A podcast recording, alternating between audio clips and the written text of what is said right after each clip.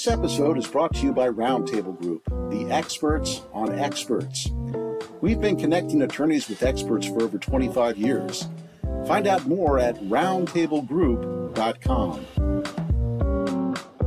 Welcome to Discussions at the Roundtable. I'm your host, Noah Balmer, and today I'm excited to speak with Dr. Chuck Easttom.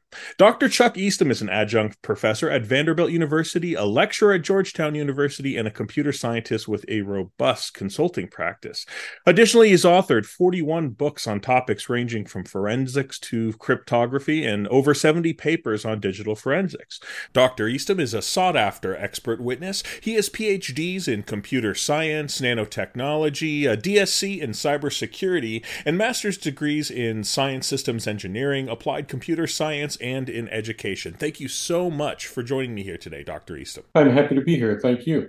Well, let's get right into it. So, uh, how did you first get started in expert witnessing? How does your uh, how did you go from um, your background in computer science becoming such a sought after expert? Well, it was about 18 years ago that I was asked to do some work on a case that specifically involved Microsoft, and I had a number of Microsoft certifications and was a Microsoft certified trainer.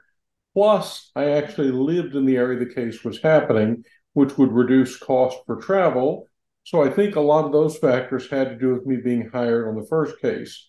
But after several years of working with various cases, it just became more and more of a part of my professional life. Thinking back to that very first time that you were contacted, how did that go? Were you actively seeking to become an expert witness or were you sought out?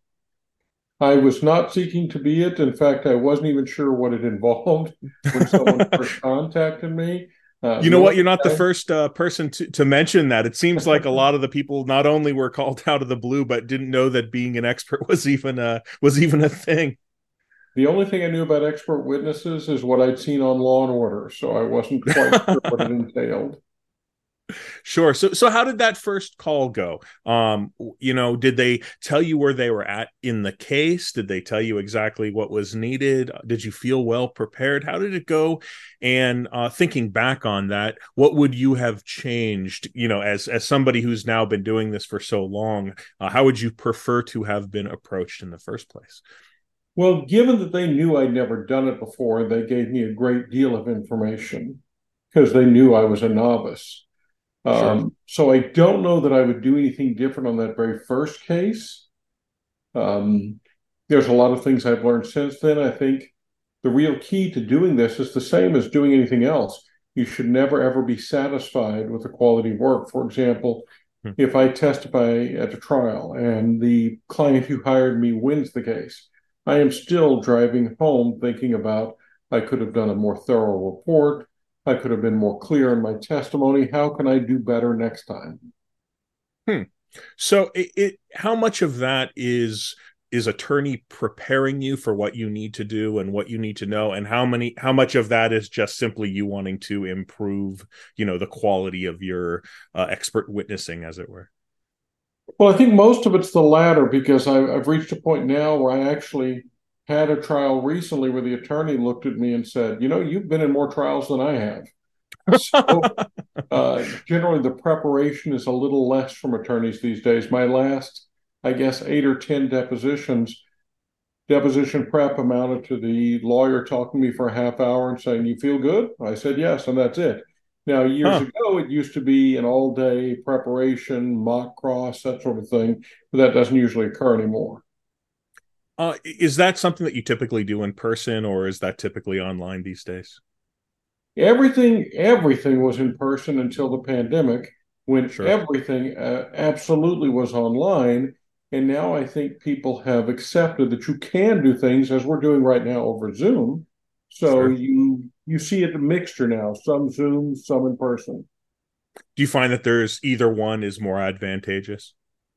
Well, if I'm totally frank, I love the Zoom better because when it's over, I'm home. I just get up and go back to what I was doing as opposed to driving or flying home.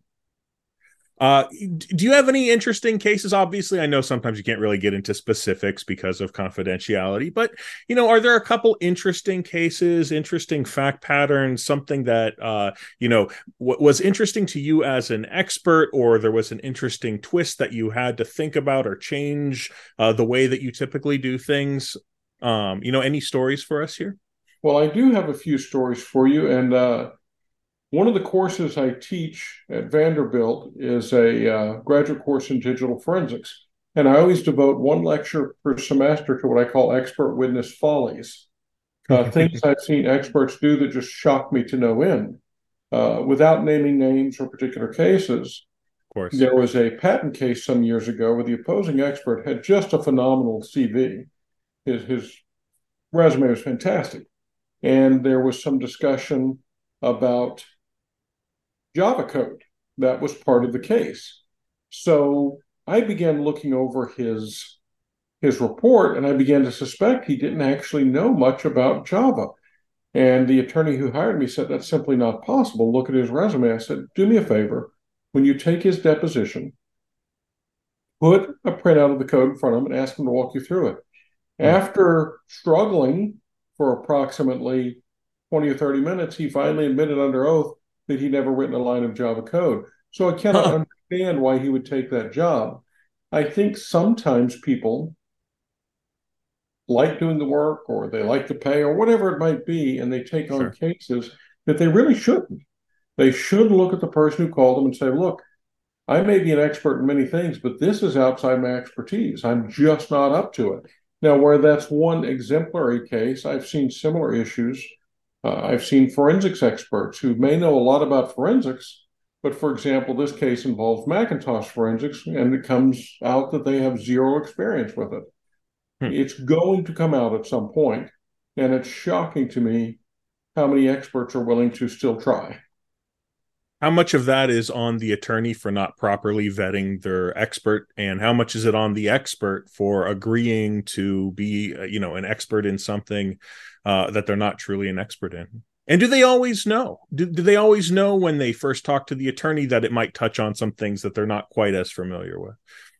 Well, I obviously can't speak to what other people are told, but in my experience, every single case I get approached with, there's a lengthy list of technologies involved. I get a copy of the complaint. And even if you don't, as soon as you start looking at evidence, it should become apparent to you that no, you're not really the expert here.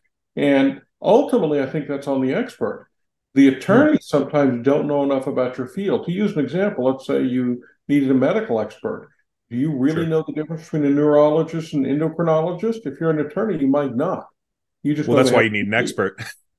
yeah, that's why you need an expert. So I think it's ultimately the expert's responsibility. But again, being totally frank, there are some attorneys out there that are simply looking for someone with letters after their name that will say what they want them to say. Uh, and some experts fall into that trap and do it. The problem with that is the facts are going to come out, and you usually end up just hurting your reputation. I have always viewed my role as not to drink the Kool Aid, as, as they say, but mm-hmm. to as soon as possible tell an attorney if there's a flaw in their theory of things. Say, look, from a technical perspective, here's the weaknesses we need to address, or maybe you need to settle, or whatever because I'm not going to take a position that's just untenable. It's it's it's going to hurt my reputation, and I'm the one that has to stand up in front of a jury and say all this. So I'd better be certain I'm comfortable with it.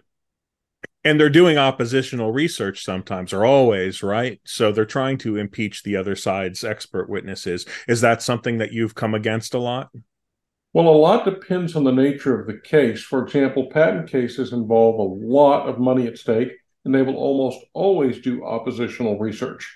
They are hmm. going to try to undermine you uh, to the point that uh, sometimes they take ridiculous positions. Two years ago, in a deposition, an attorney tried to suggest to me, he was the opposing attorney, that because I have so many different degrees, that they must not be legitimate because no one could really get degrees in that time.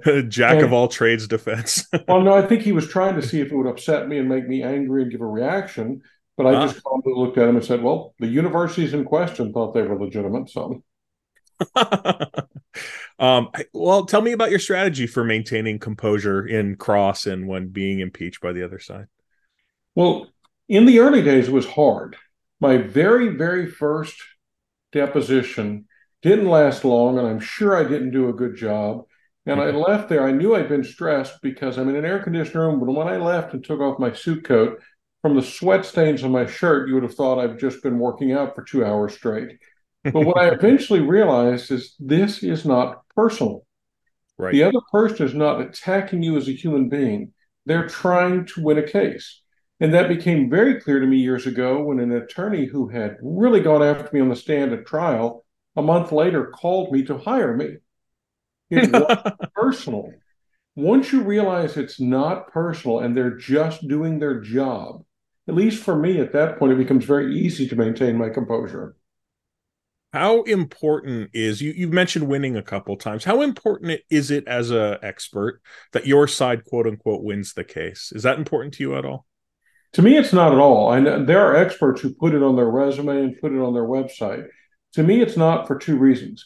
One, the idea of an expert is not to win a case. Unlike an attorney whose ethics tell them to be a zealous advocate, you're not supposed to be a zealous, zealous advocate. You're simply putting out facts. And then, right. from a practical matter, let's say you have a two week trial, and let's say I'm on the stand for a day, day and a half. That still means the bulk of the trial wasn't me. It mm-hmm. was attorneys, it was witness, fact witnesses, things like that. So even if they win, it would be inaccurate for me to say I won the case. There were so many other things going on. So you don't take cases or not take cases based on how quote unquote winnable they might be. In other words, you take them on. Is this something I'm an you know an adequate expert in? Is that right? That would be the first thing, and then I have to actually believe that the attorney's position makes sense. Um, okay. I have had a few cases where very early on I said I I don't think I'm your guy because I don't think I can say under oath what you'd like me to say. Do you turn down a lot of cases?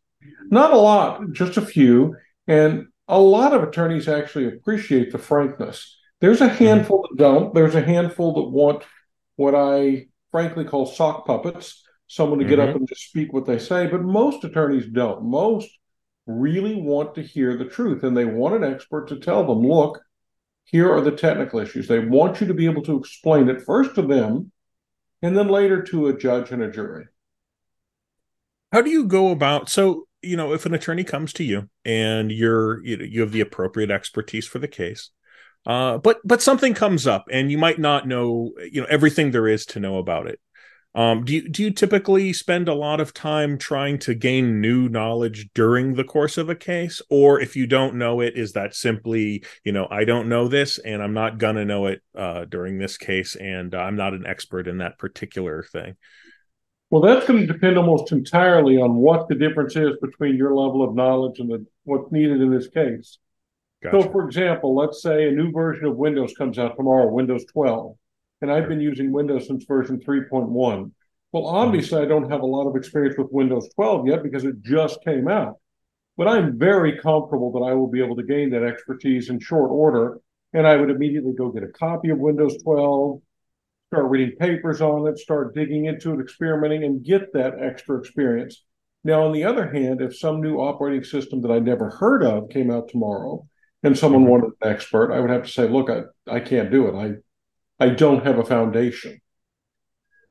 Speaking about, you know, having a foundation, um, how do you maintain your expertise? Obviously, you, you're in technology. That is an ever changing topic. That is something that every single day there's something new, something becomes obsolete. We learn something different that we thought was one way and is now another. What does it mean to you to be an expert, and how do you maintain that expertise? Well, what it means to be an expert, the actual courts have ruled that it's essentially someone who their training or experience can provide understanding uh, to the trier of fact, the judge or jury. So you have more knowledge than an average person. However, I take it to a bit higher level. If I'm hiring a mechanic, I'm hiring one because I assume they're an expert in my model of car and they can really take care of business. So I feel that's what an expert should provide in court cases the way I maintain that is I'm just a tad bit obsessive compulsive. I am always learning something new. Um, I have an absurd number of industry certifications, uh, 74 at this point, because I frequently will go back, study up, and take a new certification, not because I need it. There's no one out there saying, well, we'd hire you if you just had one more certification. I do it because that's my way of, okay, I've studied up on this new thing. But how do I know I really know it as well as I should? Well, let's go take hmm. that vendor certification. A couple of years ago, I'd been working with Microsoft Azure for a while, but I wanted to ensure that I really knew it well enough. So I went and took a bunch of Azure certifications just to validate that, yes, I, at least as far as Microsoft is concerned, I had sufficient knowledge in Microsoft Azure. Is that something that you recommend for other experts, especially newer ones? You know, uh, going a little bit be above and beyond what their current level of knowledge is, and continuing to, you know, learn more and get certifications. Are these things that lead to a more successful practice as an expert witness? Well, I would say whether or not you pay to take a certification or to go back to college is not necessary, but to constantly be learning, yes. And there are a lot of free resources out there. For example, I'm a member of the Institute of Electrical and Electronic Engineers, IEEE, and they have online courses that are free, video courses. You can brush up on circuit design or Wi Fi protocols or what have you. And you've got to constantly be brushing up. Now, that's more obvious in technology, but that's really true in any area. Um, I'd also I'd like to pivot and talk a little bit about uh, timing. So when do you when you have a new case, when do you start preparing? Say that the case is still a month or so off. I've had experts tell me that they really don't start get getting going until mm. it's really just a, a week or two before because you can forget things or things might change vis-a-vis the case unfolding or whatnot. Do you have kind of a timeline that you go by, or do you just kind of see how it goes? Well, it very much depends on the type of case. For example, digital forensics, I've testified a lot in phone forensics related to traffic accidents, trying to determine what the driver was doing just prior to the accident. Those you can start working on a week or two before trial because it is the facts are what they are. But patent right. cases get so complicated. I have had patent cases where the work with for myself and the attorney was ongoing for many, many, many months before we're at trial. That's very common in the patent world because there's so many nuances to understand and there's so much back and forth between the parties before you ever get to trial. Right, and the and the rules and laws are different in different fora, right? So Correct. do, are you often employed in different markets? Do you have a lot of people, um, you know, from different states and even different countries asking you for your expertise? Usually it's within the US for testifying because there are very different rules in other countries.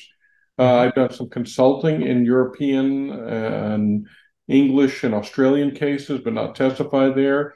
But as far as testifying cases in the US, in, they can happen anywhere. I've been in Florida, in Delaware, Philadelphia, Texas, California, all over do you feel adequately prepared for the nuances of those different fora by the attorneys? You know if you live in florida for instance do they uh you know do they tell you you know in california it's a little bit different. You know these are the kinds of different things to look for. We it operates the law operates a little differently might change the way you do things or is expertise kind of mm-hmm. expertise and it doesn't really matter quite so much? Well if they're federal courts it's pretty much just the same everywhere if it's a state court, usually the attorney will tell me local nuances and local rules that I should be aware of. And have you felt adequately prepared in, in that respect? Yes. In general? Yes. You you had mentioned earlier that there might be some attorneys, the minority of them, as you said, that are kind of want more of a sock puppet. Um, if you don't know off the bat that your attorney is going to kind of be that way how do you deal with that? How do you deal with opposition uh, to to your own counsel and suggesting things and telling the attorney that they're wrong about something? Well first of all make sure you're correct. I mean that's first rule. And secondly do it with some um, tact. Uh, be very careful about how anytime you're going to tell someone you think they're wrong that's a delicate situation Hmm. And you need to explain, say, for example, uh, you could tell the attorney that if I take this position, you understand the other side's going to have an expert. And here are all hmm. the ways I would attack that position if I were hired by the opposing side. And I'm willing to bet their person does the same. So let them hmm. know how it could undermine their case. I have never had it get so far that I had to threaten to quit or uh, someone wanted to insist on me saying something I didn't want to say. I've never had it go that far. I can't say it's never gone that far for another expert, but it never has for me. There's usually a little back and forth on exactly what positions I'm comfortable with versus what they would like me to be comfortable with, but it usually gets resolved fairly easy with not a lot of problem. Do you have any general advice for attorneys, especially when they are bringing on newer expert witnesses who don't have a lot of experience? Are there things that um, you know would make them feel more comfortable or more adequately prepared or assist the case in some way? Well, the first thing I would say to the attorney side is if your expert has not testified a lot, it does not matter what their credentials are. You, as an attorney, things like depositions in courtrooms are just your normal day to day life. To a person doing it the first time, that is incredibly intimidating. And it's mm-hmm. going to be almost impossible to over prep them. Uh, you really need to do mock uh, cross examinations, make sure they understand all the things that you know. For example, what do you expect the opposing counsel to say? What do you expect them to do? Do you know the opposing counsel and know their strategies and how they hmm. cross people? Give your expert as much information as possible. And I would even say to an experienced expert, more prep never hurts. But to sure. an attorney with an inexperienced expert, if you don't do a lot of prep, you're asking for disaster. Is knowing the other or the, the other expert witness on the other side is that important to be prepped on it depends uh, i've done this long enough there are names i know really well and there are people out there that i know i respect them although we've been on opposite sides there sure. when you have two really qualified experts that are really doing their job they're probably going to agree on 90% it's that 10% gray area where there's a struggle on the other hmm. hand i have let attorneys know occasionally that such and such expert I happen to know him, and he will take absurd positions if his attorneys ask him to. So be prepared to cross those kinds of things. That's interesting. Uh, before we wrap up, I'd like to ask about closing cases. So, when when a case is over, it can end in a few different ways, right? There, you know, there can be a finding, or it, there can be a settlement. And you know, some experts I've found there's some confusion over when a case ends, how they're supposed to be contacted, how they get paid. Um, in your experience, um, is are attorneys typically pretty good, or do you have to be fairly proactive in finding out where everything stands vis-a-vis the case at large? They're usually pretty proactive because if nothing else, if the case stops, I usually get a pretty urgent email saying, "Put your pen down, stop adding billable hours to the to the fee because we're done." Um, I also find that as far as the getting paid thing, the only time that's been a struggle is when the the client for the attorney, the attorney's client, is a very small entity and they're stretching their budget to get there. And my advice to experts is if you think that's going to be an issue, you can insist on payment in full before you go to trial. Do you typically bill hourly um for yes. regardless of whether it's you know a report or a deposition or you know anything? Is it always an hourly? That's the other thing. Not only do i bill hourly but it's always the same rate. I've seen some experts that bill higher for testimony. I think that's a hmm. mistake because it looks like you're charging for your testimony and i'm not. Hmm. i'm charging for my time and my time is worth x amount regardless of how i spend it. Hmm. That's really do, do you have any uh you know this is this is a question that i get fairly frequently. Do you have any stories about um getting paid or being contacted in an unusual manner at the end of a case or anything like that? Or has it always gone pretty you know in in a more or less simpler simple manner well many years ago i did have a case where actually the client who hired me won they won a large settlement it still took me over a year and a half to get paid my final bill because they were a small company running out of money. And that's when I started my policy that now if it's a huge company hiring me, they're going to pay me. It doesn't matter. Uh, but for smaller entities, particularly patent work, I'm getting paid every month as I work. But when it comes to trial, I let the attorneys know that your client's going to need to pay me before I step in the courtroom. And I explained to them it's because it's gone badly before. Hmm. Do you is this usually outlined in in a contract? You can put that in your uh, engagement letter. With the, this kind of work, it's usually called an engagement letter as opposed to a contract. Uh, or you can just, as you get close to trial, let them know that, look, we're going to have to straighten things out financially. Not to mention, it's really great on the stand when the opposing counsel asks you, so if If your side doesn't win, you may not even get paid. Well, I actually got paid before I got here, so no matter how, my opinion is not tied to getting paid. That is a great showstopper to the opposing counsel when they're trying to impeach your testimony. Yeah, uh, you know, I, I've a lot of people, a lot of other experts have told me how important always telling the truth is, and I guess that ties into it, right? You know, that's part of of telling the truth is is not having the appearance of any kind of conflict of interest. Well, the appearance of impropriety can be as bad as impropriety, but I would have to absolutely agree with the advice to always tell the truth. As an expert, your career will recover from being wrong, even very, very wrong you mm-hmm. will recover from cases being lost. You don't tell the truth, even if it doesn't rise to perjury in a charge, that would end your career. But even if it doesn't rise to that, if you simply get a reputation for someone who plays a little loose with the truth, you're done. It's over. Absolutely. That's great advice. Dr. Chuck Easttom, thank you so much for joining me today at Discussions at the Roundtable. I really appreciate you. My pleasure. Happy to do it. And we'll see you again next time on another discussion at the Roundtable. Thank you for listening to our podcast, Discussions at Roundtable. Our show notes are available on our website, roundtablegroup.com. Subscribe today on Apple Podcast or your favorite listening apps.